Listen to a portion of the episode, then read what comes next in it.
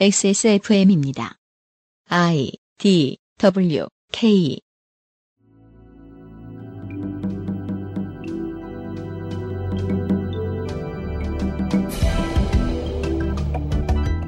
솔직히 조금 이상합니다. 전국에서 3,555개의 공직에 진출하기 위해 출마한 8,839명의 후보 중에 이름이 드루킹인 사람이 있나요? 드루킹이 싫다는 이유로 투표를 하면 지방 정치는 나아지나요? 심지어 여기는 그 일에 아무 관심도 없는 사람들이 당선을 위해 고소 고발과 상호 비방을 이어가느라 삶의 회의를 느끼는 경우가 아주 많을 만큼 이쪽의 분위기는 과열되어 있는데요. 후보와 선거 관계자들은 무엇을 하기 위해 이렇게까지 인생을 힘들게 사는 걸까요? 그들을 기용하는 건 여러분이라는 것 한 가지만 확실하고 나머지는 오랫동안 알아본 저희도 잘 모르겠습니다. 그것은 알기 싫다 특별기획 제7회 지방선거 데이터 센트럴 광주광역시입니다.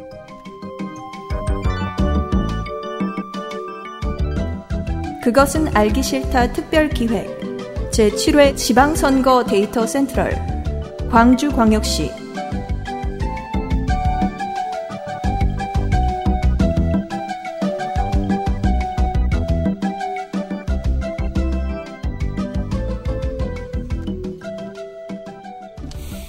주말이 코앞입니다. 저희만 아니고요. 아, 그 이 설명을 안 드렸죠? 음, 주말에 이틀 동안 방송을 쉬는 이유는 저희가 쉬기 위해서가 아닙니다. 방송을 제작하기 위한 최소한의 시간이죠. 더불어 UMC입니다. 어제와 오늘은 마치 요다와도 같이 공천 메러스 낫 중요한 건 공천이 아니다. 공천 제로의 자유한국당을 대표해서 예. 앉아서 우주 만물의 이치나 생각하고 있을 농축사님이에요. 한 명이라도 해야 되는 거 아니에요? 아 너무합니다 진짜. 정은정입니다. 평화롭고 바른 덕질인도 있어요. 바른 미래 민주평화 홍성갑입니다. 정의민중 무소속 에디터입니다. 네, 안녕하십니까. 정의민중, 민중 무소속 윤세민입니다. 네. 오버뷰. 광주광역시 오버뷰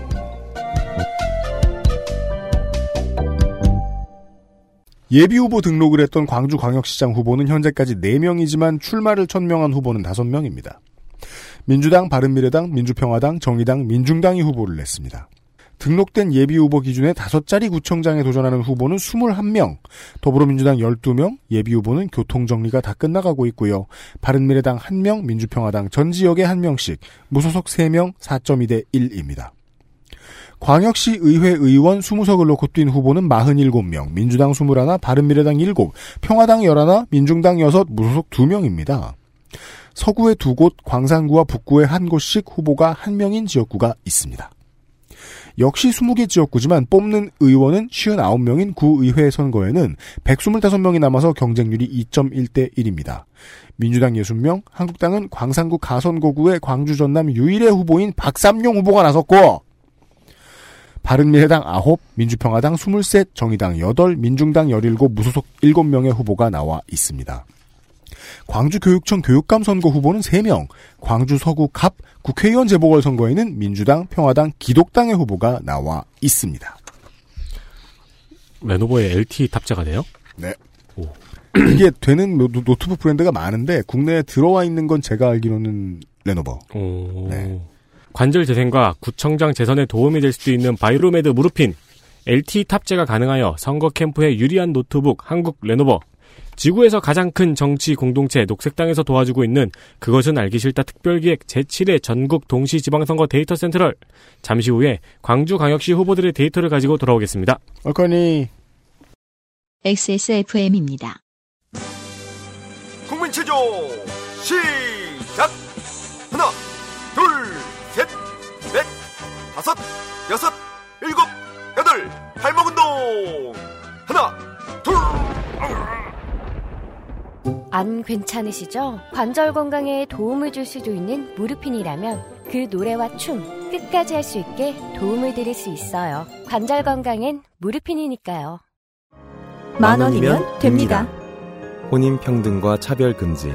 녹색당이 실천할 수 있습니다. 녹색당을 도와주세요. 평등의 씨앗을 뿌리는 농부들. 녹색당.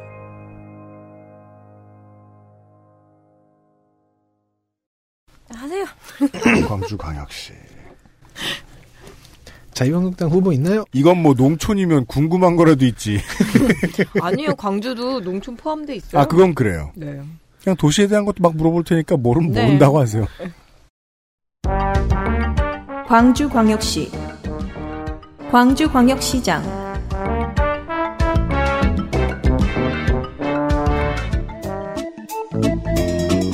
더불어민주당. 이용섭 66세 남자. 함평 대동면 향교리생. 학다리고 전남대 무역학과 70학번 행시 14회. 조금 빠른 편인데 4학년 때 합격한 것입니다. 미시건 State 응용경제학 석사 육군 일병 소집 해제 정무직 공무원 유닛 참여정부에서 국세청장 행자부 장관 건교부 장관 등으로 승승장구합니다. 장관만 몇 개예요? 네. 두 개. 음. 엄행부 입성과 함께 자연스럽게 퇴임합니다. 이런 공무원들은 보통. 18대 19대 광주 광산을에서 재선한 국회의원입니다.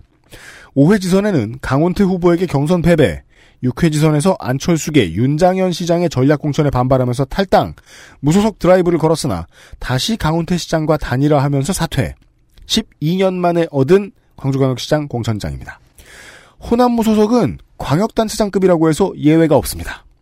이번 경선 상대였던 강기정 의원도 이것을 문제 삼았었습니다.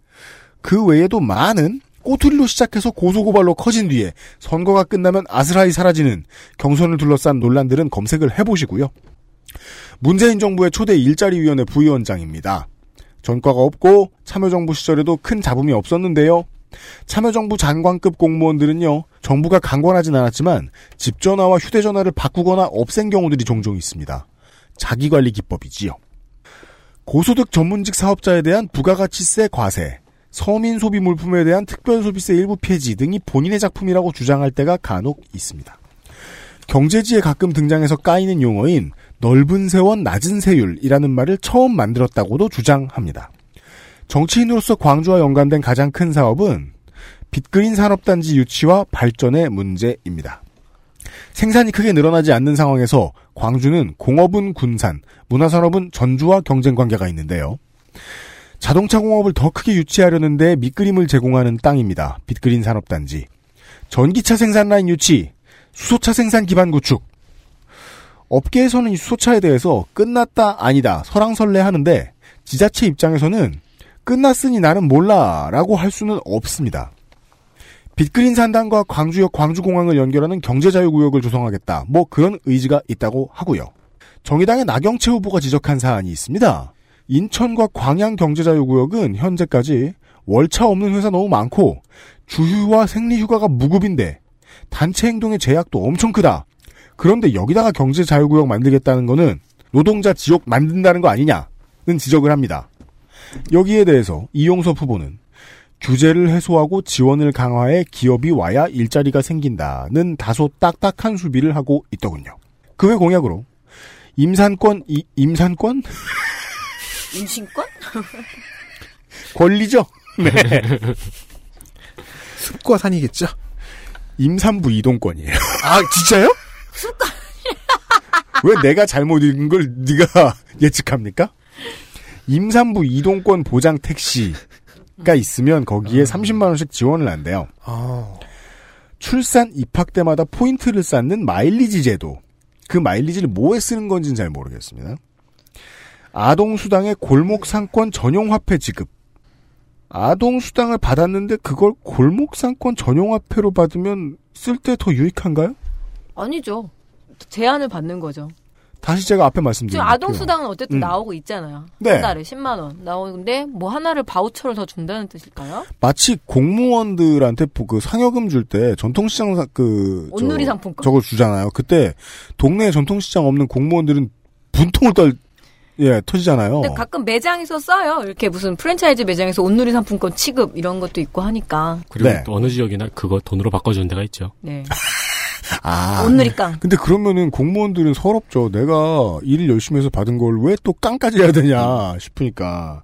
그 앞에 말씀드렸던 임산부 이동권 보장 택시에 30만 원씩 지원을 한다는 것도 임산부 이동권 보장이라는 게 하면 참 좋은 일이고 하는 게 좋은 일이지만 차량을 개조한다든가 손님을 태우고 내릴 때 더 많은 시간과 힘을 쏟아부어야 한다든가 그러한 차와 차주에게 한 번에 30만 원이든 연 30만 원이든 그거밖에 안 준다는 건 좀 촉진시키는데 모자람이 있거든요. 몇 가지 공약들이 공약이 많은데 연구가 잘 됐다는 인상을 주진 못했습니다. 바른미래당 후보 볼까요? 바른미래당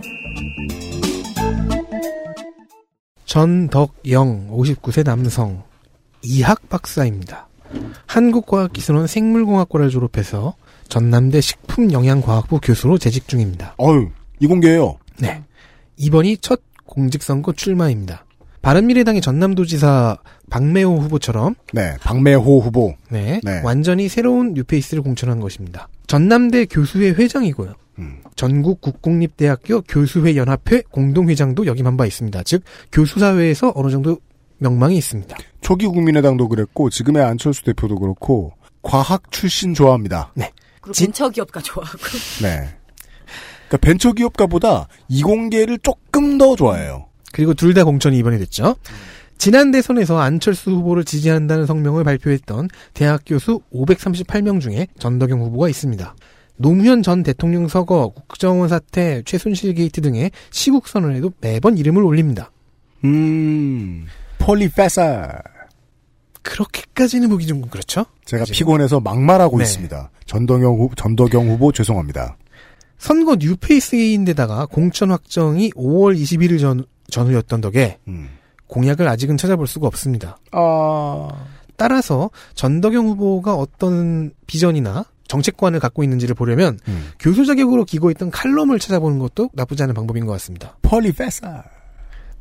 막말을 아주 그냥 폴리가 돼본 적은 없잖아요. 네, 그래요. 이번이 처음이에요. 그러니까 폴리 워너비. 어, 오피니언 리더 역할을 하, 하- 너무 깐다 나. 네. 오피니언 리더 역할을 했다고 합시다. 그죠. 오피니언 리더가 되고 싶어 하는 학자를 싫어하는 거예요, 저는. 음. 왜 그래요?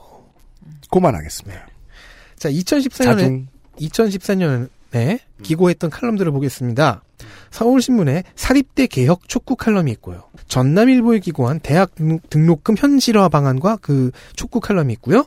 광남일보에 기고한 대학성 취업을 대학에 전가하는 풍토에 대한 비판 칼럼이 있습니다. 한겨레 신문에는 공무원 연금 삭감 비판 칼럼이 있네요. 조선일보에는 역시 이 기성회비 대안 입법과 연관해서 대학 선진화 정책 등의 국립대 정책 비판 칼럼을 실었고요. 국립대 정책 온갖- 비판이요? 온갖 매체에 다시 네. 또다시 광주일보에는 광주역 송정역 전철화 필요성을 주장하는 칼럼을 썼습니다. 전철? 아 왜냐하면 송정역 쪽으로 그 음. KTX가 들어오면서 광주역 송정역 사이에 KTX가 없어졌거든요. 어 그래서 여기를 오히려 저 이 구간을 전철화를 해서 어 교통 접근성을 더 높여야 되지 않겠느냐. 그게 음. 과학기술원 생물공학 박사가 쓰는 것이 좋은 칼럼 분야. 뭐 다른 것들은 이해가 가죠. 뭐 대학 사립대 개혁, 뭐 대학 등록금, 뭐 음. 공무원 연금 글쎄요. 대학 총장님 총장님 음. 출마하신 것 같은. 그런데 이제 전국 국공립대학교 교수회 연합회 공동 회장이라는 네. 과거 직함을 보면 음. 어, 오피니언 리더 역할을 자임할 수 있을 거라고 생각할 수도 있지 않을까요? 폴리다. 네. 어쨌든 그러합니다. 여기까지입니다. 로보카는 아니지만 로보카 폴리. 우리 수준이 점점 비싸지고. 나 애 없는데 난 왜 이래? 본인이 애이어서 폴리는 멋있어 이 새끼야.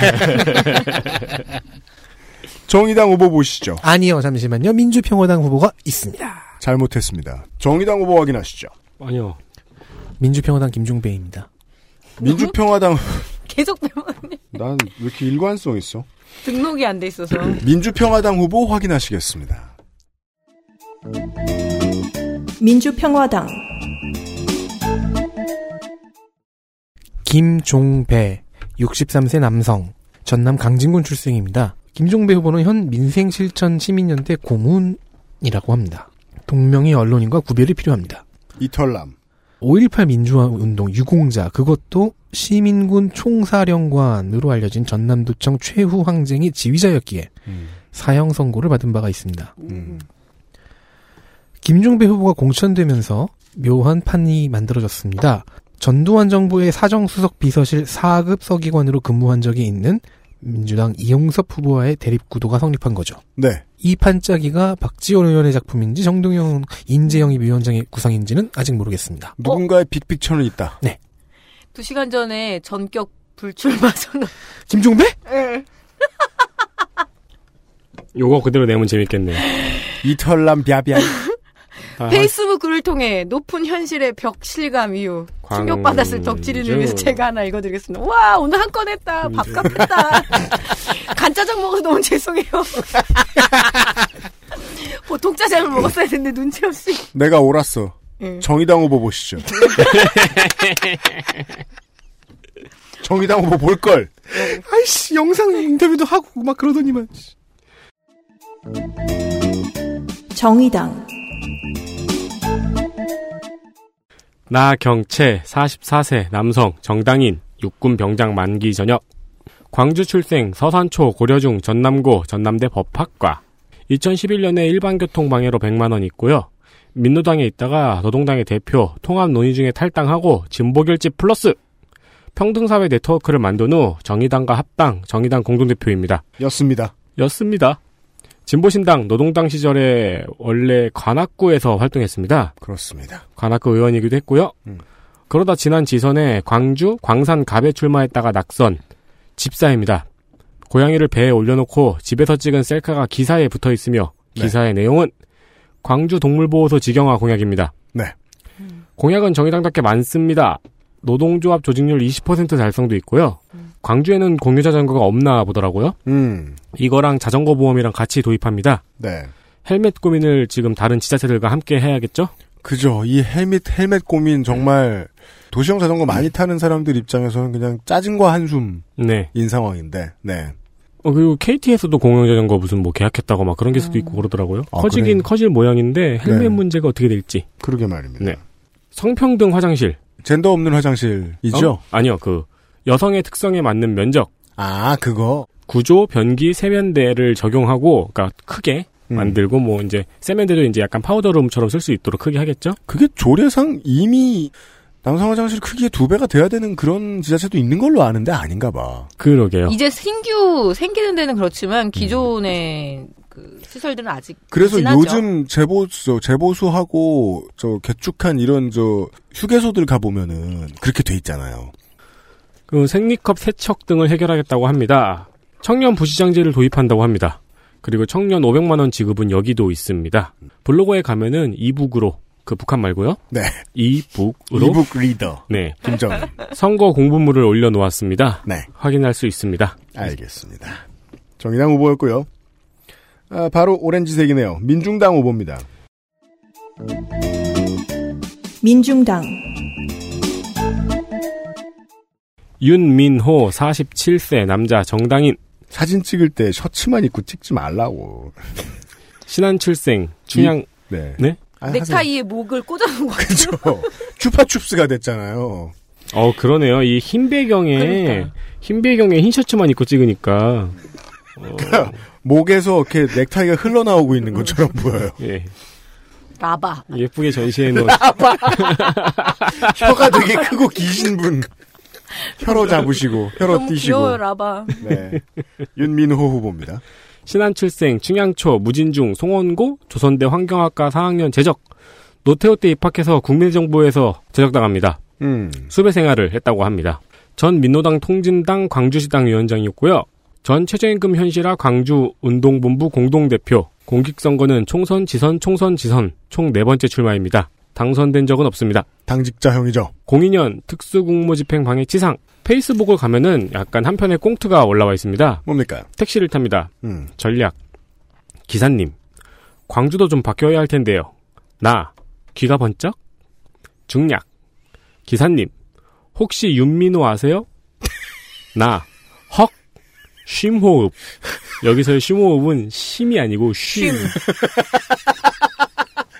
아, 거 민중당 시장 후보요. 어떻게 하세요? 기사님. 거 문화예술회관 근처서 맨날 인사하더만요. 그 사람 선거 몇 번 나왔는데 야무도만요. 나. 그래요. 요즘 민중당 이야기한 사람 많던데요. 기사님. 다 왔습니다.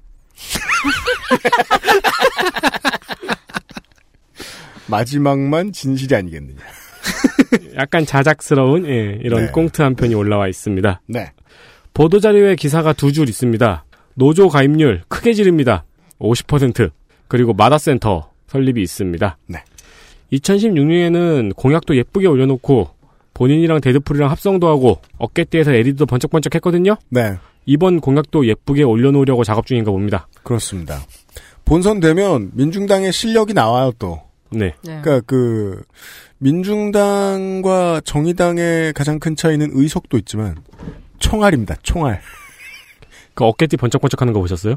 아니요. 어깨띠 그 이름에 그왜 브로드웨이 간판처럼 이렇게 LED 음. 박혀 있어가지고 아, 어. 밤에 잘 보이고 그렇겠네요. 번쩍번쩍번쩍해요. 네.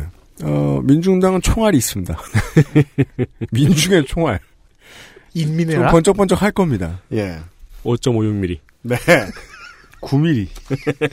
어, 예. 광주광역시 후보들을 보셨습니다. 민주평화당 얘기 안 하겠다 그러니까 내가. 그리고, 어, 동서남북 광산순입니다. 동구부터 가겠습니다. 광주광역시 동구청장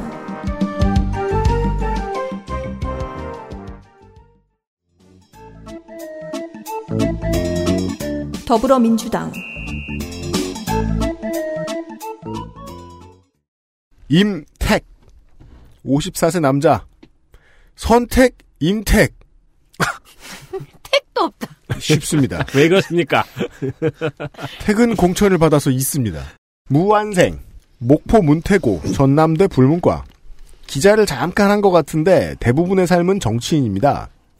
2, 3회 지선 동구의회 의원 재선, 4, 5회 열린, 열린우리 국참으로 동구청장 낙선, 6회 체급을 낮춰서 시의회에 당선, 다시 동구청장에 도전합니다.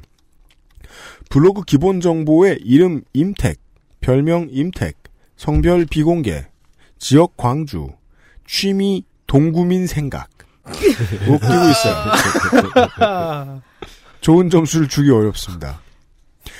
전대 의대 주변의 노후도로 정비, 게이트볼장의 인조잔디 조성, 전남여고와 무등중 주변도로 개설 등을 자신의 의정 활동의 결과로 홍보하고 있습니다. 공약을 몇 개만 보죠. 서울시가 6월 오픈을 목표로 준비 중인 반려동물 교육센터를 벤치마킹하고요. 지자체 직영 동물 유기동물 보호소 설립 여기도 나옵니다. 그리고 반려동물 생산 판매업 단속 및 규제 강화는 대통령 공약이기도 이기도 했습니다. 네. 광주천 하천 복개 토건을 하고 싶어 합니다. 상당 부분 대선 공약에서 지방 정부의 실천거리들을 유지해서 받아오고 있고요. 대도시마다 인쇄소들이 모인 인쇄거리가 하나씩 있습니다. 네. 음, 그리고 그렇죠. 그 인쇄거리 주변에는 꼭 맛집이 몇 개씩 붙어 있습니다. 광주는 동구에 있는데요. 도시재생 사업을 통해서 이곳에 돈을 좀 갖다 부을 생각이 있어 보입니다. 근데 인생은 거의 대학교 앞에 몰려 있고 거기서 해결하지 않나요?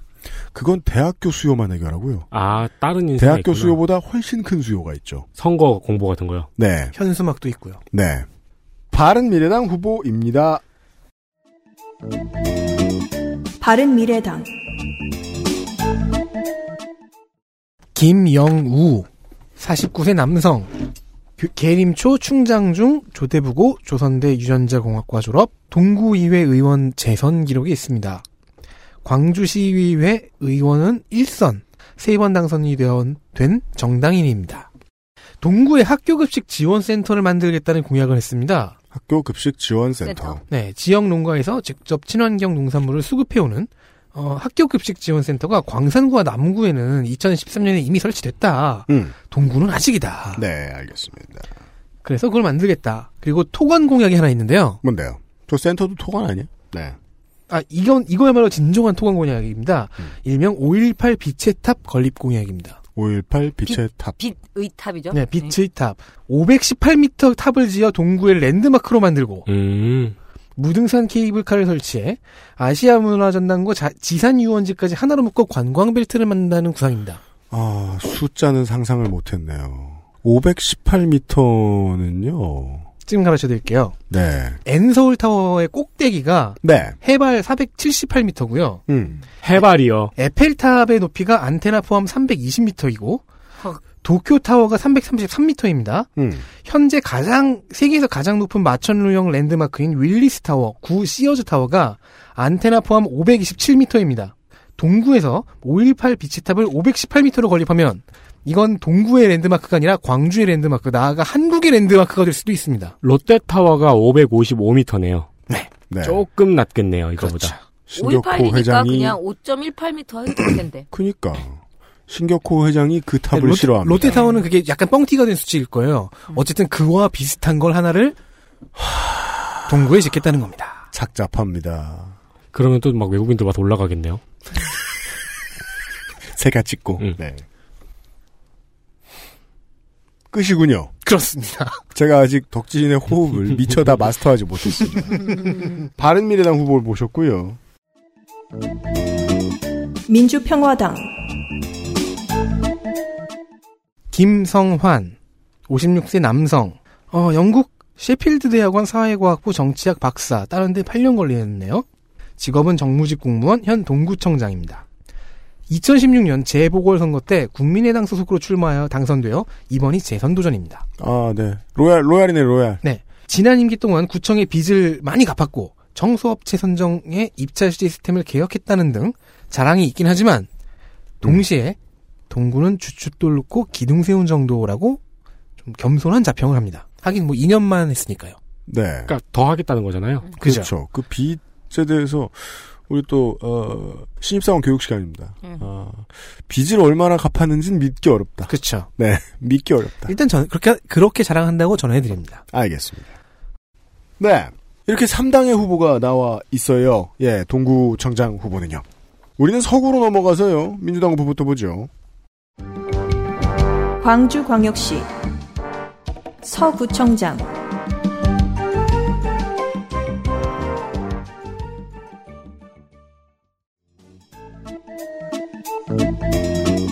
더불어민주당 서대석 56세 남자 광양생 순천고 전남대 동문과 5.18 광주민주화운동 유공자 시민운동 이후에 직업정치인 유닛입니다.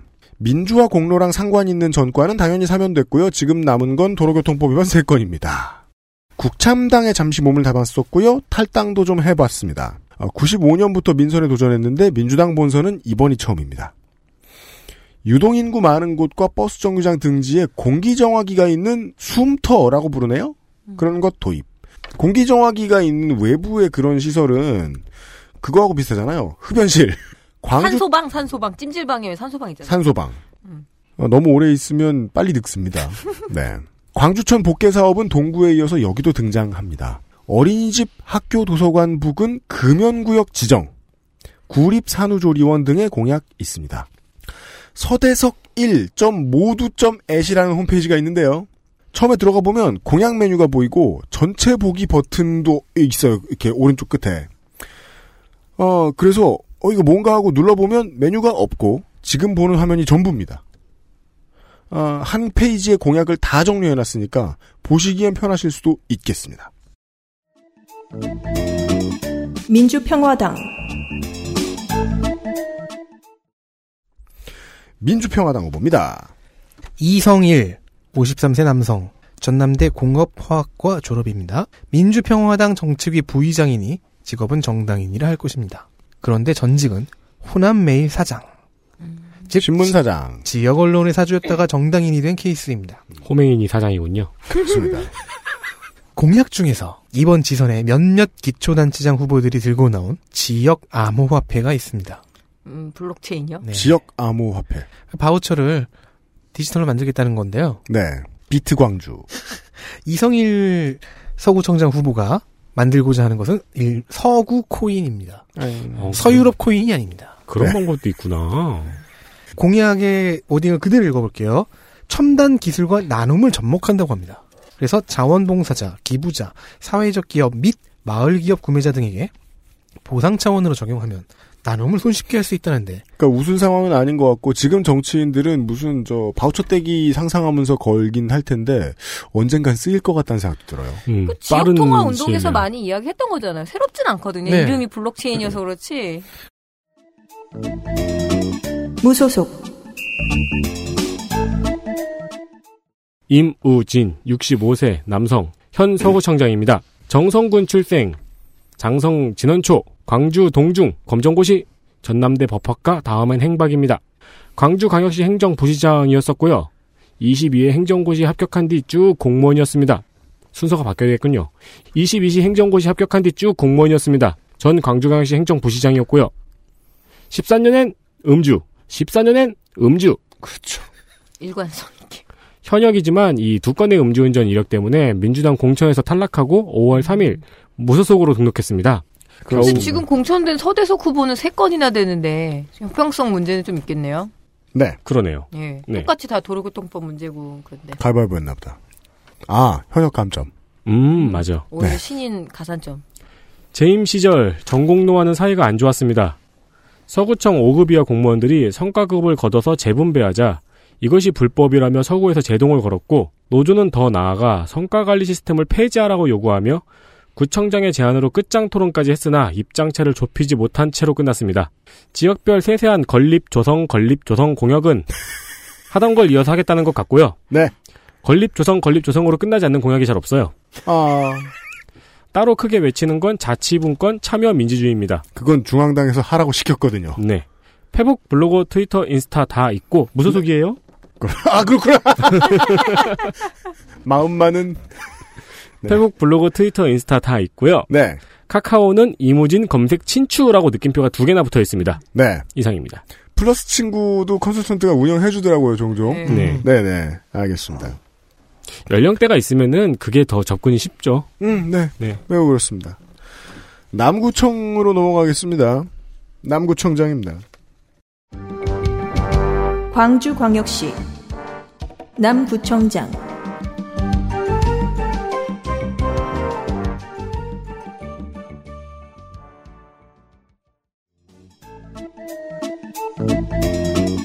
더불어민주당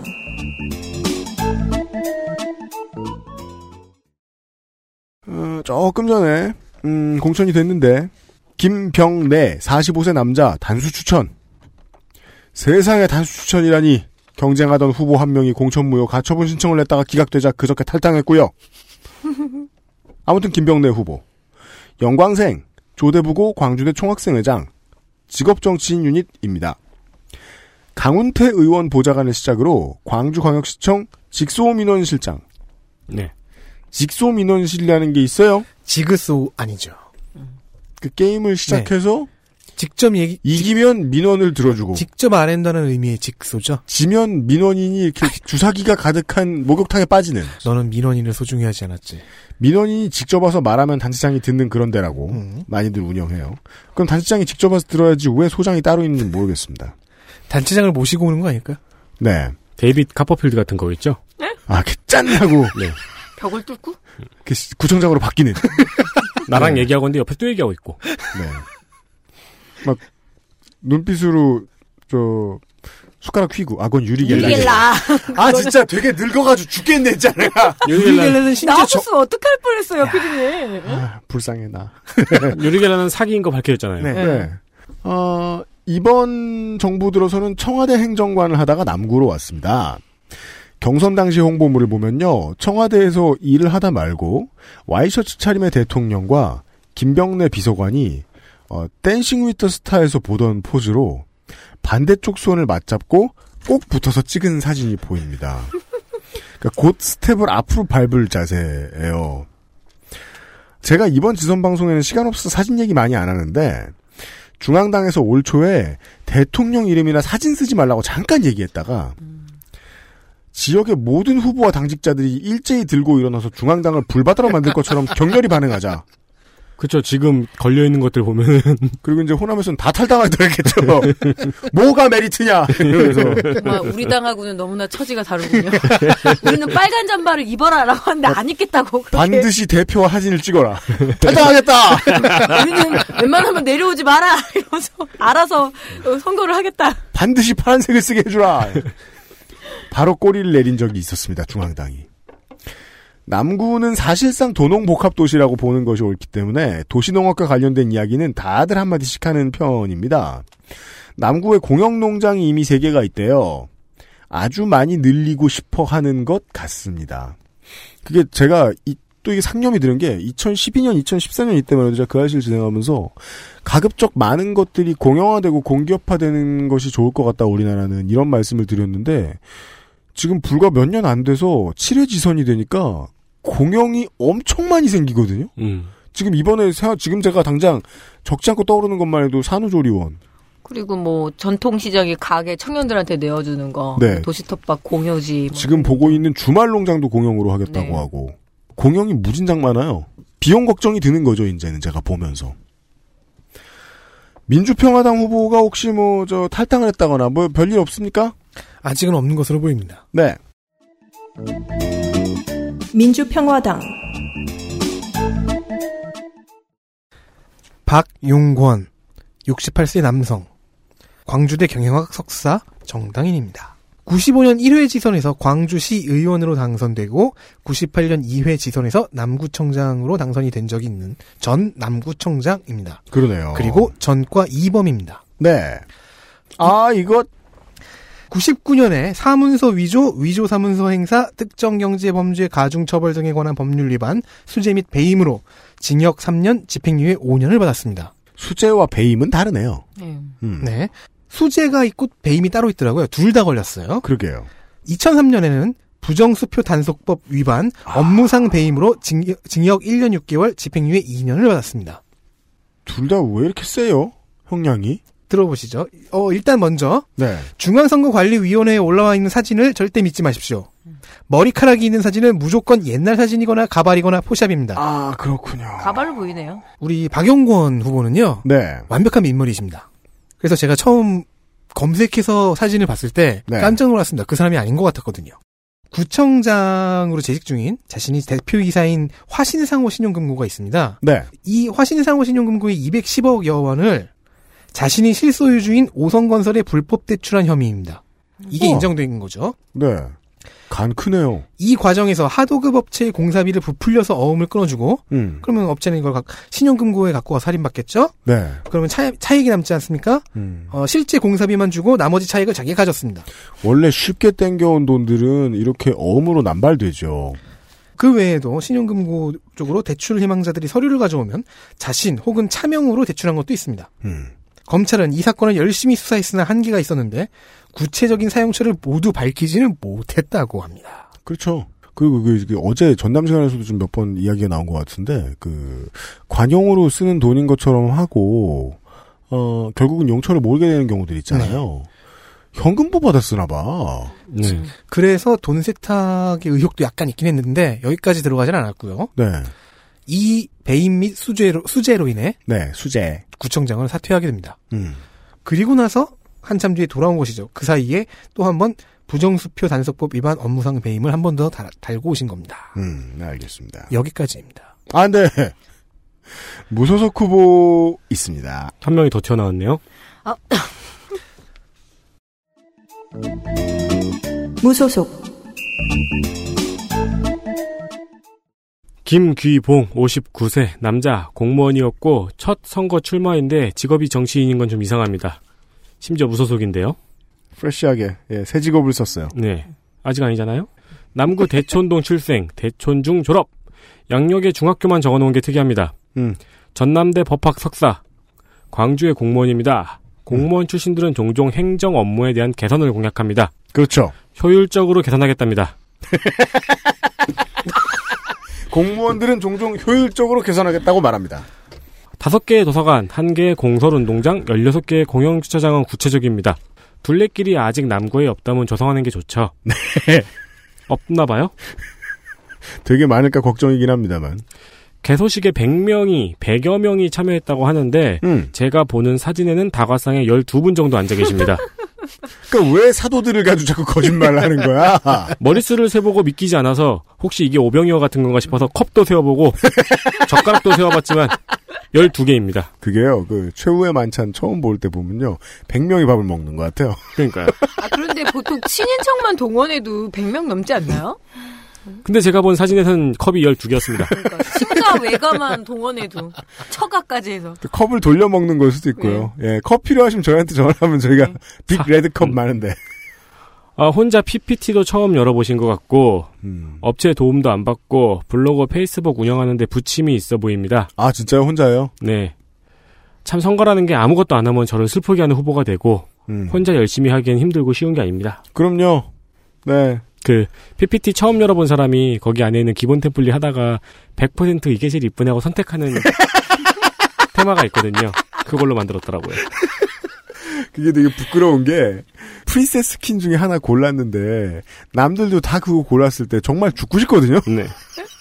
다 그게 제일 이쁘거든. 나 새끼 안목이란 하면서. 아, 김기봉 후보 힘들겠습니다. 선거란 진짜 수십 명, 수백 명, 수천 명이 땀을 흘리다 죽어가는 전장이기 때문에, 그, 혼자 하는 것은 아닌가 걱정이 든다는 거죠. 민주당 최진이 1시간 전에 무소속으로 출마했네요. 이거까지만 얘기하면 되겠네. 한 시간 전에 파악한 걸로. 네. 최진희 후보가 한 시간 전에 최진이가 아니고 최진. 제진 최진 외자입니다. 후보. 외자. 무소속 무소속 최진 58세 남자 세안대학교 대외부총장이라고 적어놨는데요. 어 저희가 지금 페이지를 새로 고침하니까 나타났어요. 네. 이게 무슨 그 나이키 신발 출시되기 기다리는 것도 아니고 아무 생각 없이 페이지를 새로 고쳤더니 후보가 더 나오는 게 어딨어. 누가 새로 고친 누른 거야. 그냥 가만히 있지. 이거는 지금 저 저저 뭐냐 세스코 전문가 다녀갔는데 막 다녀갔는데 10분 뒤에 바퀴벌레 보는 기분이에요. 아, 30년간 민주당에 몸담았지만 당은 경선을 경선도 치르지 않고 불법 부당한 방식으로 단수 공천을 했다. 너 이거 지금 막 지어낸 거지? 아니요 여기 써 있어요. 알아요. 이번 단수 공천은 윤세민은 이미 그걸 막 지어내도 될 정도의 능력이 있기 때문에 58세 남성 세안대학교 대외 부총장. 다급하게 아, 무소속으로 풀 튀어나온 어제까지 민주당 후보 저희들이 살피지 못했습니다. 다음 주까지 있는지 볼 거야. 네. 아, 광고를 듣고 와서 북구와 광산구 그 다음에 교육청으로 넘어가도록 하겠습니다. XSFM입니다. 만 원이면 됩니다. 다양성을 존중하고 생태적 지혜를 키우며 지구의 문제에 대처하는 유일한 국제 정치 조직. 녹색당의 후보들이 우리 지역 의회에 진출하려면 당신의 만 원이 필요합니다. 시민의 모금으로만 움직이는 투명한 정당. 녹색당 정치 실험의 주인공이 되어주세요. 지금 보트그린.kr에서 만 원으로 세상을 바꾸는 방법을 알아보세요. 지구에서 가장 큰 정치 공동체 녹색당.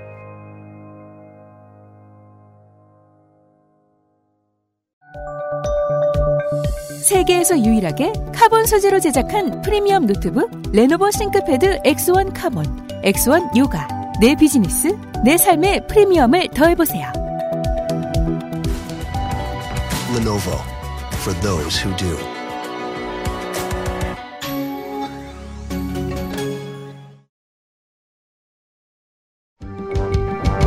광주광역시 북구청장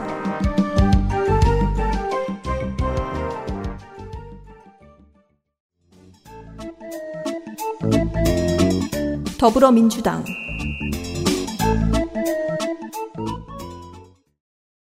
문인 아 이름 멋있어가지고 네. 응원했는데 59세 남자 이름 때문에 조사 어렵다 어렵다 하는 후보 수백 명 봤습니다. 김철수 후보, 이철수 후보, 김훈 후보 등등. 하지만 문인 후보의 난이도는 실로 전무후무였습니다. 이건 뭐 김치 이런 거잖아요. 아니 뭐 후보 이름이 네이버 이런 거잖아요. 영어권으로 하면 존 스미스 이런 거죠. 아니죠. writer죠. 문인 아니야, 임마, 문인. 광주 교대부초, 살레시오 중, 광주 1고, 한양대 토목공학과 학석사. 기술고시 20회, 기술 유닛입니다. 광주 월드컵 추진 기획단장, 지하철 건설 본부장, 상수도 사업본부장 등, 건설개통, 인프라개통 공무원입니다. 광주역의 유휴공간, 지금부터는 공약입니다. 광주역의 유휴공간에 AR, VR 제작 지원 센터를 유치해서 도 이해가 안 되는데 그 결과는 빛의 공간으로 탈바꿈하겠다고 합니다. 그러니까 AR, VR에 대한 환상 같은 게 있는 거네요. 그리고 뭘 해도 빛이 있는 줄 알아요. 그 네. 끝에. 네. 그 광주가 그 광자 때문에 참 아니 참. 518 빛의 그러니까 그 AR, VR 하는 걸 보고 뭘 봐서 빛이 있다고 생각하는 건지 모르겠는데. 저기 그 마이너리티 리포트처럼 생각하는 거 아닐까요? 그리고 그 저 헤드기어 쓰면은 처음에는 그 키기 전까지 암흑이거든요. 그죠. 보는 사람 입장에서는 그것이 빛의 가치이죠. 뭐야 임마. 암흑 속에서 빛을 밝혀주는. 자. 어, 그런 공약 말고는 문인으로 살겠다잖아요. 또 무엇을 말했는지를 어, 지구상의 수많은 문인들에 묻혀 알기가 어렵습니다. 아, 북부순환로 공사 우회로 개통하겠다고 4시간 전에 트위터에 올렸습니다. 아 그렇군요. 네. 어, 이 본인 여기서 본인은 문인 본인이죠. 어, 문인 본인도 매우 고심했는지 무, 문재인에서 제만 빼면 됩니다. 나 설마 이거 나올까 싶어서 나왔어, 나왔어. 어, 너무 단순해서 오히려 생각지 못했던 카운터. 드립을 날리려고 하다가 어, 어감이 좋다고는 말할 수 없는 홍보 문구를 내놓았습니다. 저만 아마 찍으면 그 민소이잖아요. 이거는 빼달라는 얘기잖아. 아, 민주평화당 후보 보시죠. 민주평화당 이은방. 아우, 우리 후보도 이름 이랬으면 얼마나 좋아. 네, 저 이 후보를 찾기는 편했습니다. 네. 55세 남성, 음, 전남대 행석을 딴 걸 보면 현재 직업인 정당인을 가지려고 애를 썼던 것 같습니다. 열린우리당 시절 4회 지선부터 나왔어요. 음. 그리고 4, 5회, 4, 5, 6회 지선에서 광주시의원으로 스트레이트 3선. 되게 시족촌 이야기를 듣는 것 같아요. 네. 어느 당의 후보든 다 같은 데 있었어요. 조상이 같습니다. 어, 시의회 의장까지 지낸 베테랑 지역 정치인 음흠. 유닛입니다. 네. 5.18 민주화 운동을 문화 관광 상품화하겠다는 공약이 있어요. 상품아. 그 아무튼 보이는 거 있으면 다 무사 관광 상품. 아, 근데 그 다크 투어리즘에 대한 네. 얘기들은 많이 나왔습니다. 예, 어, 역사를 상품화하는 것은 사실 가장 좋은 역사 홍보 전략이기도 하죠. 잘, 이 상품 가치가 잘만 만들어진다면요. 따라서 고려해 볼 만한 정책이긴 합니다. 그럼요. 그 외에 이은방 후보는 발명에도 꽂혀 있습니다. 그래요? 광주역 전면엔 주차장 부지가 있는데 네. 여기에 공공형 지식산업센터를 만들어 스타트업이나 청년 기업이 시제품 및 발명품을 제작하는 공간으로 활용하겠다고 합니다. 두 후보 모두 지금 그 말만 다르지 해법이 비슷해요. 네. 예. 광주역의 유휴 공간이 이렇게 넓은가 봐요. 과연 그럴까? 근데 AR, VR보다는 이거는 저는 조금 괜찮을 수도 있을 것 같은 생각이 드네요. 아, 예, 더 그- 겨- 가능성은 있는데요. 네. 한 가지 한계는 있죠. 스타트업과 청년 기업이 실물을 제작할 거라는 고정관념에 이미 깔려 있긴 그러니까 한데. 저는 왠지 그 상상마당의 생각이 나서요. 아, 그것도 가능하겠죠. 네. 자, 어쨌든 간에 이를 위해 발명보호법, 발명진흥법 등 상위법도 검토해 행정 지원을 할 것이라고 공약합니다. 방, 어, 그렇습니다. 네. 제가 사정을 잘 모르는 거길 바랍니다. 광주가 땅 모자라서 창업 지원 못하는 곳은 아닙니다. 음, 네. 예. 거기다 할 필요는 없죠. 어, 북구에, 어, 문인과 은방 후보를 보셨습니다. 이제 광산구로 넘어가도록 하겠습니다. 광주광역시 광산구청장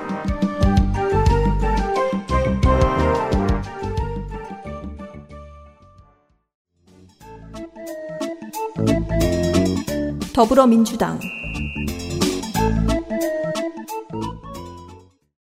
김삼호, 52세 남자, 곡성생, 인성고 고대 사학과, 고대 부총학생회장, 정치인 유닛, 참여정부 인사수석실에서 일했고요.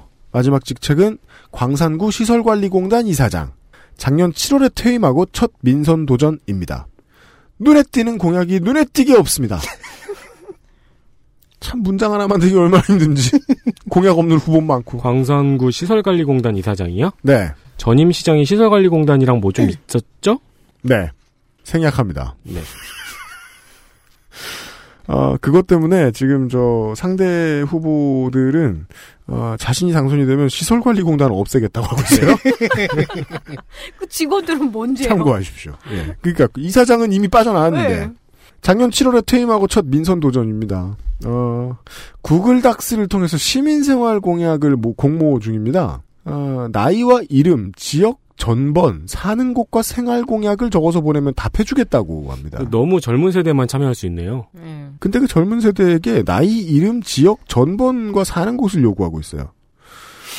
그 음. 이런 써주는 전화번호까지 싹싹 긁어가지고 단체 문자를 보내진 않았으면 좋겠습니다. 음, 그러게요. 공약이 안 나왔고 공약을 모은다니까 지금 드리는 말씀인데 저도 지금 그런 고충이 크거든요. 국회의원을 섭외하려고 통화를 해요. 국회의원을 만나요. 그런데 국회의원은 가요. 그 한 번이잖아요. 네. 저한테는 4년 5년째 계속 문자가 와요. 단체 문자가. 그렇지.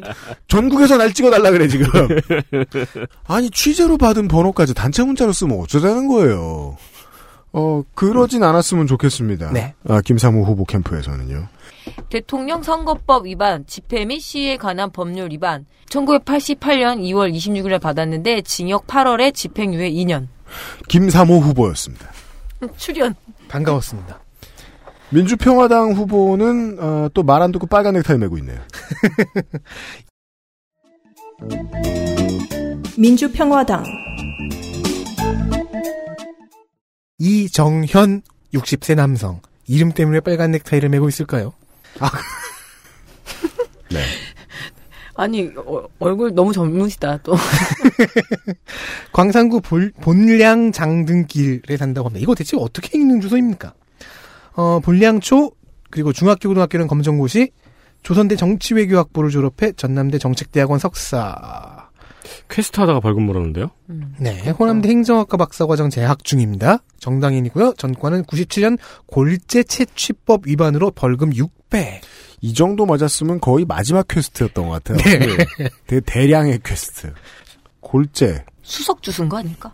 아니요, 그 무슨 정도로 이렇게 안 돼요. 네. 이거는 건물에 있는 철근을 뽑아버린 거 아닐까요?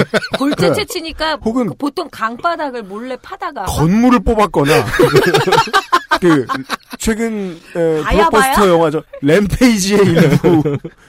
예. 보통 강바닥에서 아야, 많이 캐는 거죠 몰래. 음, 음. 혹은 뭐, 이제 허용된 구간보다 훨씬 더 많이 음, 양. 네네. 음. 그 강바닥에 자갈이 다 사라질 정도로 그 관련 법령을 살펴보면서 추정을 해보려 했지만 음. 경우의 수가 너무 많았습니다. 모래도 있고 자갈도 있고 뭐 Clash of Clan. 음. 별게 다 나오네 진짜. 그만큼 할 게 없었어. 이정현 후보는 네. 농협 유닛입니다. 본량 농협 조합장 3선 그리고 그럼 지난 보통 농협 유닛이 아니죠. 네 조합장 유닛이죠. 조합장 3선 근데 음. 중앙회가 아니라 아마 지역 농업 네. 농협이겠죠. 그럼요.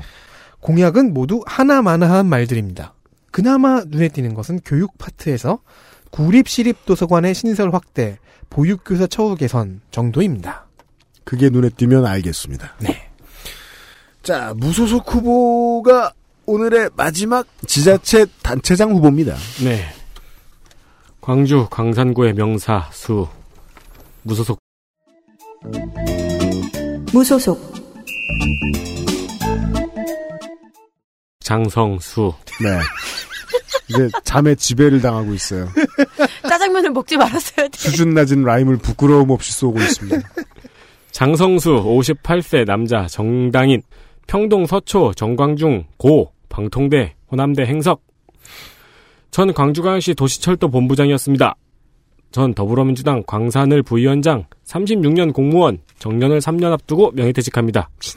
지어낸 문장 같아요. 사실일까요? 아닐까요? 여러 가지 이유로 공천심사에 불만을 품고 탈당합니다. 네.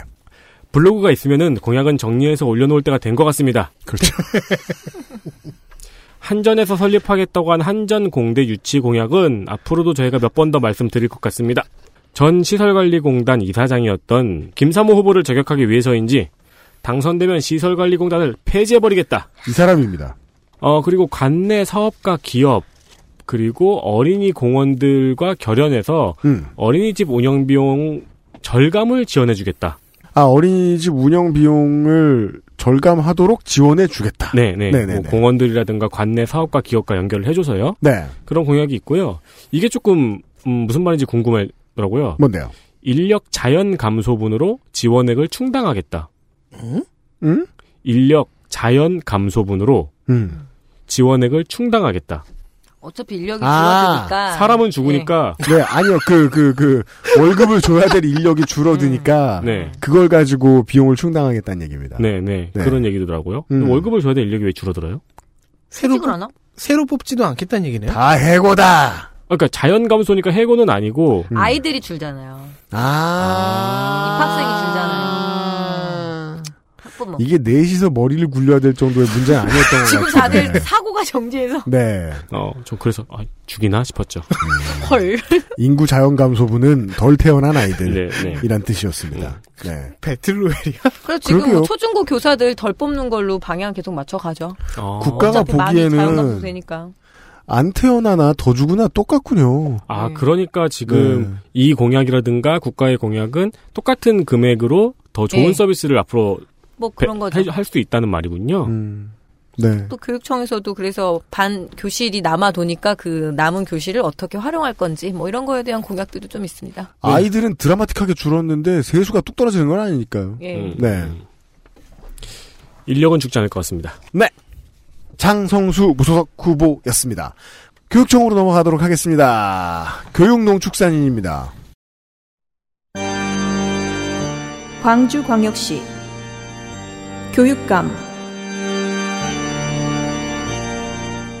네, 오늘은 교육만 얘기하러 왔네요. 예, 광주광역시 교육감 후보 말씀드리면서 잠시 훑자면 광주에는 초중고 학생, 초중고등학생이 18만 8천여 명 정도가 있습니다. 맞네요. 예, 많은 편이죠. 그리고 교육청 관련 공약이 많아요. 그러니까 교육감이 교육 공약이 아니라 모든 후보들이 교육청에 대한 공약이 많은 이유는 네. 청렴도 꼴찌를 하는 불명예를 아, 얻기 그렇군요. 때문입니다. 예. 그래서 이게 지금 현 교육감인 장희국 그 후보가 많이 공격을 받는 부분이고요. 음. 그리고 광주 중3 학부모들이 공립고등학교를 기피하는 현상이 많아집니다. 서울은 되게 오랫동안 그랬는데. 네, 그 이유는 좀 사립고와 공립고의 대학 입- 진학률 격차 때문이어서 음. 어, 너무나 빤하게 또 학력 조합 문제에 대한 예, 공격이 있고요. 음. 그래서 광주라는 지역의 특징일까요? 진보, 보수로 나눌 수 있는 선면성이 좀 덜한 편입니다. 아, 네, 네, 네. 광주의 특징이죠. 보통 음. 선거 구도에서. 다만 이 유추를 해볼 때 수월성 교육에 대한 입장을 통해서 예, 한번 봐야 될 것 같습니다. 수월성 교육. 네. 장희국 67세 남성 충북 단양 출신이에요. 이 장희국 후보 사진이요. 라바요, 라바. 벌처 같지 않아요? 어디 봅시다. 교육감 아직 페이지 안 펴고 있었어요. 흰 와이셔츠에 예. 연두색 넥타이 라바입니다. 제 입장에서는. 라바 벌처 같지 않아요? 왜 벌처? 둘다 닮았냐? 세상에. 예. 어, 광주광역시 교육감이고 삼선 도전입니다. 지금 네. 삼선 도전하는 교육감이 김승환 교육감도 있지요. 음. 전국 시도 교육감 협의회 의장이고요. 예, 광주고 광주교대 조선대학교 대학원 사학과를 졸업했는데 처음엔 원래 교대 출신이에요. 네. 그래서 첫 교육 경력이 1970년 초등학교 교사로 시작을 합니다. 근데 78년부터 중고등학교 교사 그 합 시험 그러니까 준교사 자격 검정고시라는 제도가 있어요. 그래서 지난번에 대전에서 왜 초중고 교사를 다 그랜드설로만 네.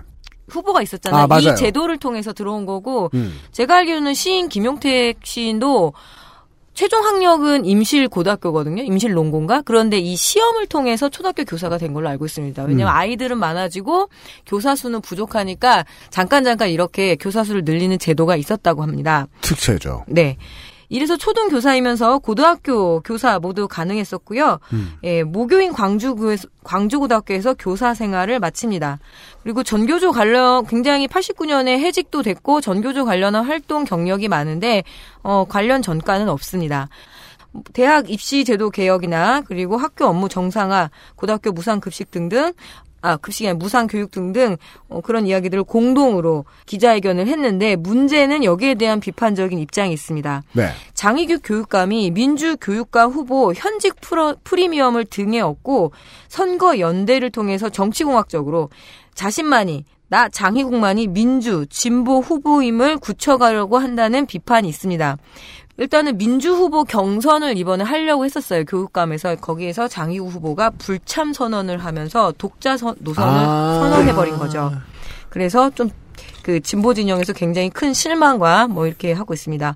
그리고 2017년에 134명의 돌봄 전담 노동자들을 고용 승계를 하지 않았습니다. 네. 그러니까 무기계약직으로 전환을 하지 않고 네. 어, 해고처럼 된 거죠. 계약을 음. 재계약을 안 했으니까. 그래서 민주노총에서 굉장히 강력하게 반발한 사례도 있고요. 하지만 어, 교육감 재직 시 그래도 이 자사고 문제라든가 이런 쪽에서는 굉장히 센, 센 주장을 좀 했습니다.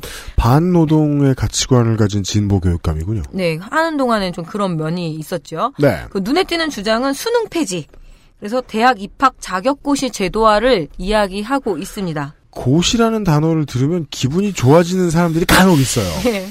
아니 수능을 없애고 만든다는 게 이름 바뀐 수능인다는 느낌이 지금 저는 드는데 모르겠습니다. 네. 본고사인가? 예. 이정선 후보입니다. 네. 예, 59세 남성, 순천, 매상고, 한양대, 유저지 주립대학 교육학 박사, 광주 교육대학교 총장이고요.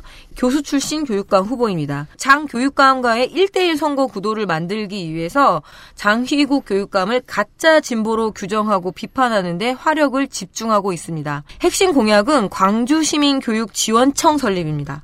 돌봄 교실, 진로 취업, 학교 폭력, 학교 밖 청소년 등 이런 네 개 분야 업무를 이 시민교육 지원청에서 전담을 하고 학교 안에 있는 교사는 수업에만 전담하게 한다는 공약인데요. 음. 연간 한 200억 원의 예산을 집행하겠다.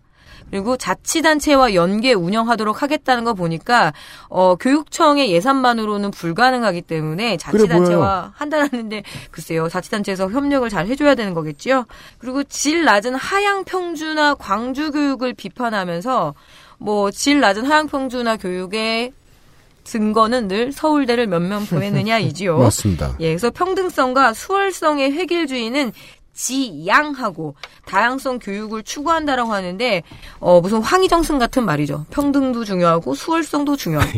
예. 네. 다만 눈에 띄는 공약이 하나 있는데 평준화를 얘기하면서 상향이라는 단어를 쓰는 사람은 못 봤습니다. 그러게요.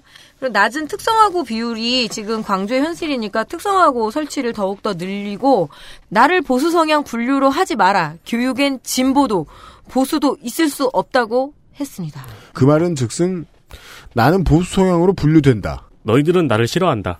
You don't know me. 그래도 선명성이 없다 그러는 거는 왜 그랬냐면 또 청소년 참정권 보장 공약은 나름 신선합니다. 심, 예. 그리고 자기가 최초로 청소년이 뽑는 교육감 후보가 되고 싶다고 하니까 이번엔 안 된다는 얘기인가요? 다음번에 또 도전하겠다. 그렇죠. 그렇죠. 이번에 돼서 청소년에게 그 선거권을 주고 그, 그걸로 또 이게 내가 되겠다. 이 정도로 퍼져 있는 걸 보면 다음 총선 정도에는 확실히 분명한 의자가 될 것 같아요. 그죠. 많이 네, 나왔어요. 선거 연령 낮추기. 이런 공약은 좀 많이 배웠습니다. 학생 자치를 강화하기 위해서 실제로 학급 운영비잖아요. 왜 그 학교 운영이 네. 학생들의 자치회의 여기에 그 지원금을 주겠다고 했으니까 구체적인 편이라고 생각합니다. 최영태 남성 63세고요. 나주 출생입니다. 전남대학교 사학과 졸업을 했고요. 뭐 동대학원에서 예, 문학 박사입니다.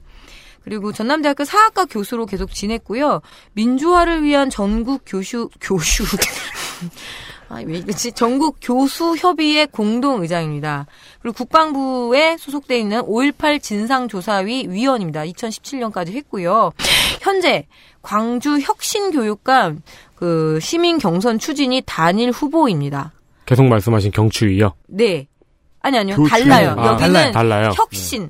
음. 혁신 추진인데 이게 조금 애매한 게 또 진보 진영에 또 이렇게 추대하는 데가 있거든요. 그래서 제가 아까 말씀드렸다시피 광주 교육감 선거는 진보냐 보수냐 뭐 이런 것들을 굉장히 선명하게 이야기할 수는 없고 약간 다들 좀 뒤섞여 있습니다. 그 전남대학교 교무처장 출신이에요.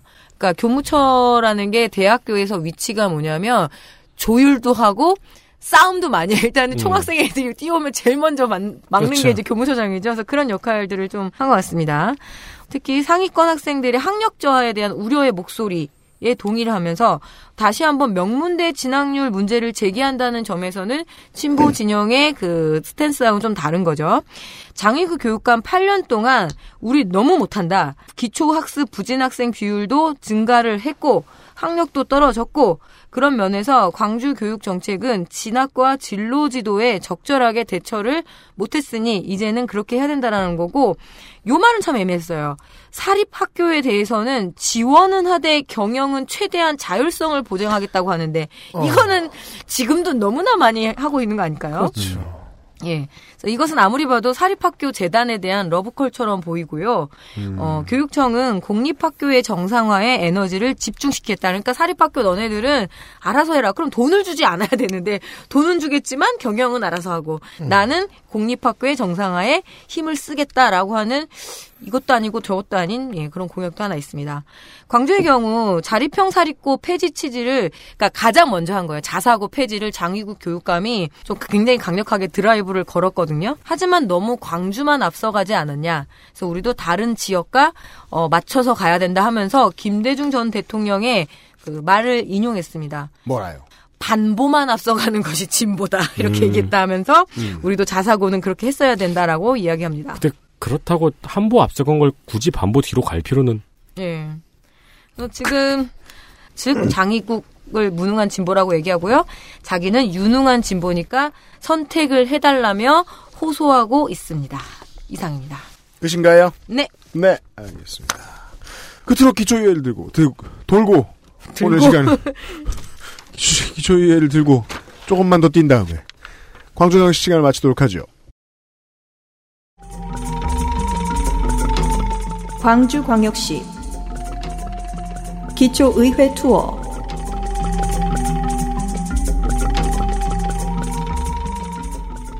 네, 광주 광산구에서 작년 여름에 있었던 일입니다. 네. A 의원은 구청 공무원들과 이야기를 나누고 있었습니다. 그러다가 무슨 일이 있었을까요? 12시 15분쯤 나와보니 의회동에 직원이 아무도 없었던 겁니다. 오후? 자신을 놔두고 밥을 먹으러, 가- 밥을 먹으러 간 것에 화가 난 A 의원은 네. 직원들을 불러서 질책했습니다. 밥을 먹으러 간 사람들. 나 없이 밥이 넘어갔느냐고. 그, 사겼어? 그 의원은 단무지예요? 할라피뇨야? 보자, 보자직 공무원이었다고 하는데, 그래도 밥은 먹으러 가야지. 보자직 공무원이 숟가락도 아닌데 나 그러니까요. 없이 밥이 왜 못 넘어가? 그날 질책을 들은 직원 중 한 명은 그날 병가를 내고 조퇴를 했습니다. 아니 어떻게 질책을 했길래? 그러게. 이 소식을 들은 A 의원이 이 직원에게 전화를 했지만 연결이 되지 않았죠. 다음날 이 소식을 들은 의원은 직원을 다시 불렀습니다. 네. 의원과 면담을 한 직원은 면담을 끝내고 나와서 탈진으로 병원 치료를 받게 됐습니다. 오? 아이고야. 이건 고문인데? 의원은- 얼차려 준거 아니에요? 왜 그래? 아니 얼, 얼차려가. 아니고 이제 그 압박이라는 거죠. 압박? 말로. 경부, 흉부 압박, 아니 경부 압박. 말로 압박을 했는데 A 의원의 경우에는 음. 전날 일에 대해서 사과했고 다 털고 이러자는 뜻의 사과의 뜻을 전달했다고 말했고 사과를 하면서 피를 뽑은 거예요? 그 직원은 네. 사과 문자를 어저께 보냈는데 왜 답장을 안 했냐고 따져 물었다고 합니다. 그 직원 좋아한 거 아니야? 진짜? 그러니까 심하게 권위적인 사람들하고 스토커들은 되게 닮았어요 보면. 전화는 왜 안 받고 사과 문자 보냈는데 답장은 왜 안 했냐? 아, 물었다고 당연히. 전화를 안 받죠. 쉬어야 되는데. 네. 이렇게 주장이 서로 의견이 갈렸고요. 음. 해당 직원은 진정서를 내고 보직 변경을 요구했습니다. 아. 결국 해당 의원은 출석 정지 30일 징계를 받았습니다. 좋지 뭐 출석 안 하고. 어, 이 일이 생각보다 조금 커졌었어요. 아, 그래요? 네, 왜냐면 네. 광- 그 전국 공무원 노조가 들고 일어났거든요. 아, 고- 전공노가 도와줬군. 이게 이게 국가가 전공노를 두려워하는 이유입니다. 아시겠습니까, 청취자 여러분? 왜냐면 자기들이 하- 함부로 마음 편하게 갑질 못 하거든. 조합이 세면. 전국 공무원 노조 광주본부 광산구지부는 광산구 공직자 770명을 상대로 기초 의원들의 갑질 항태를 무기명으로 설문조사했습니다. 결과로 이제 나온 것들은 남직원이 배우자 출산으로 휴가를 5일 다녀오니까 음. 의원이 네가 애를 낳았냐 라는 폭언을 들었고요. 어허. 일부 의원은 자리에 없는 직원들의 소재를 점검한 뒤 자리에 없는 직원 예를 들어 출장이나 연가자 음. 이 일을 소홀히 한다고 비아냥거리고 아 뒷담. 네, 뒷담을 깐다고 주장했습니다. 음. 그 외에 기상천외한 대답들은 학위 논문과 대학 레포트를 직원에게 쓰게 했다. 아 무리한 자료 제출을 요구했다. 행정 처분을 하지 말아줄 것을 강요했다. 어? 그 개인 개인 송사 아니야? 그러게요. 민원이 접수되기도 전에 처리하라는 전화를 받았다. 뭐?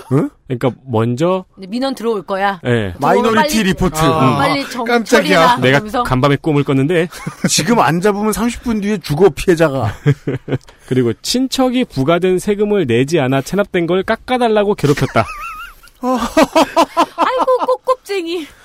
아니 세금을 깎아달라고 말을 할 만큼 용기 있는 사람도 있군요 이 나라에. 네. 디테일하네요. 예. 그런 주장들이 대기업도 아닌데. 어. 그런 주장들이 나왔습니다. 그 용기 있는 사람이 시 의원이라는 게 그니까 말이에요. 그 의원. 와. 그런 주장들이 나왔습니다. 네. 그래요. 이것도 제가 가끔 이제 듣고 이러던 얘기인데 군 의회하고 구 의회에서 일하는 사람들 있잖아요. 네. 되게 일하기 싫어하더라고요. 보통 그러 그러게요. 네. 못 있을 곳이라고 생각하는 것 같아요. 예, 예, 예. 아니 근데 이 밥 같이 안 먹었다고 화냈다는 부분이 있잖아요. 네. 직장 생활하는 분들이면은 황당하면서도 짐작은 갈 거예요. 음. 평소 사무실 분위기가 어떤지. 음. 그러니까 시의회 의장에 뭐 비서들이 원래 파견 공무원들이 해요. 네. 네. 그러면은 주말에 송사들 있잖아요. 송사가 아니라 모르죠. 대소사가 있잖아요. 음. 지역의 구민 뭐 가- 사람들이 결혼식? 장식 그거를 자기가 못 가면 그 비서급의 공무원들이 그래서 제일 힘든 게 이 시원들이나 구의원들 밑에서 일하는 공무원들이라는 거는 뭐 이미 익히 잘 알려져 있는 거죠. 네. 그리고 새로운 선거를 준비하면 거의 그 선거 운동원처럼 바짝 맞아요, 붙어서 맞아요. 수행비서 역할을 해야 되는데 정말 열받는 건 그건 우리의 세금이잖아요. 음. 근데 왜 그 포지션을 자기가 자기 돈 들여서 하는 것도 아니고 그렇게 귀한 인력을 그렇게 갖다 써버리는 거죠. 광역자치단체장만 되더라도 주변에 눈치가 있기 때문에 그 도움도 살살살살 받고 만약에 뭐, 뭐, 시, 시장이다. 그러면은 시청 옆에 따로 새 얻어가지고 거기에서 캠프 따로 차리고 음. 처음부터 다 다시 하는 것처럼 모양이라도 내거든요. 근데 그 도의원, 시의원들은 그냥 막 비서 달고 다녀요. 네. 예. 심지어 막 연구위원도 좀 만만해가지고 친해졌다. 그럼 달고 다녀요. 음. 네. 근데 문제는 이 연구위원이나 비서들은 이제 배팅인 거죠. 내가 여기서 꺼져 이 새끼야. 어제 뭐라 그랬죠? 뭐였지? 꺼. 이 거 꺼져. 이랬는데 제손 되면 제한이거든요, 진짜. 지구 끝까지 쫓아올 거거든요. 그 신중하게 들어가야 돼요. 공무원은 엄청 괴롭습니다. 예, 의회를 상대할 때 특히나. 예. 어, 공무원을 덜 괴롭힐 의원을 뽑읍시다. 공무원을 덜 괴롭힐 의원이 아니고 전공노가 아! 네. 전공로에 힘을 실어줄 의원을 뽑는 것도 좋겠습니다. 네. 네. 아, 여기까지. 아, 첫 번, 아, 두 번째 광역시를 돌아봤습니다. 대전에 이어서 광주였습니다. 아, 우리는 뒤집어진 리본 모양으로 움직이죠.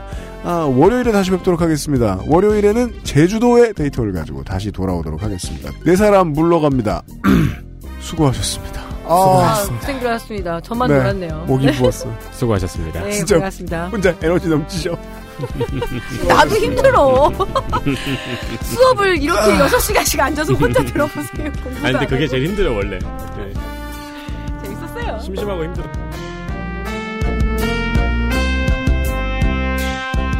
그것은 알기 싫다 특별 기획 제7회 전국 동시 지방선거 데이터 센트럴 다음 주 월요일에는 제주특별자치도의 도지사 교육감 후보의 데이터로 찾아뵙겠습니다. XSFM입니다. I D W K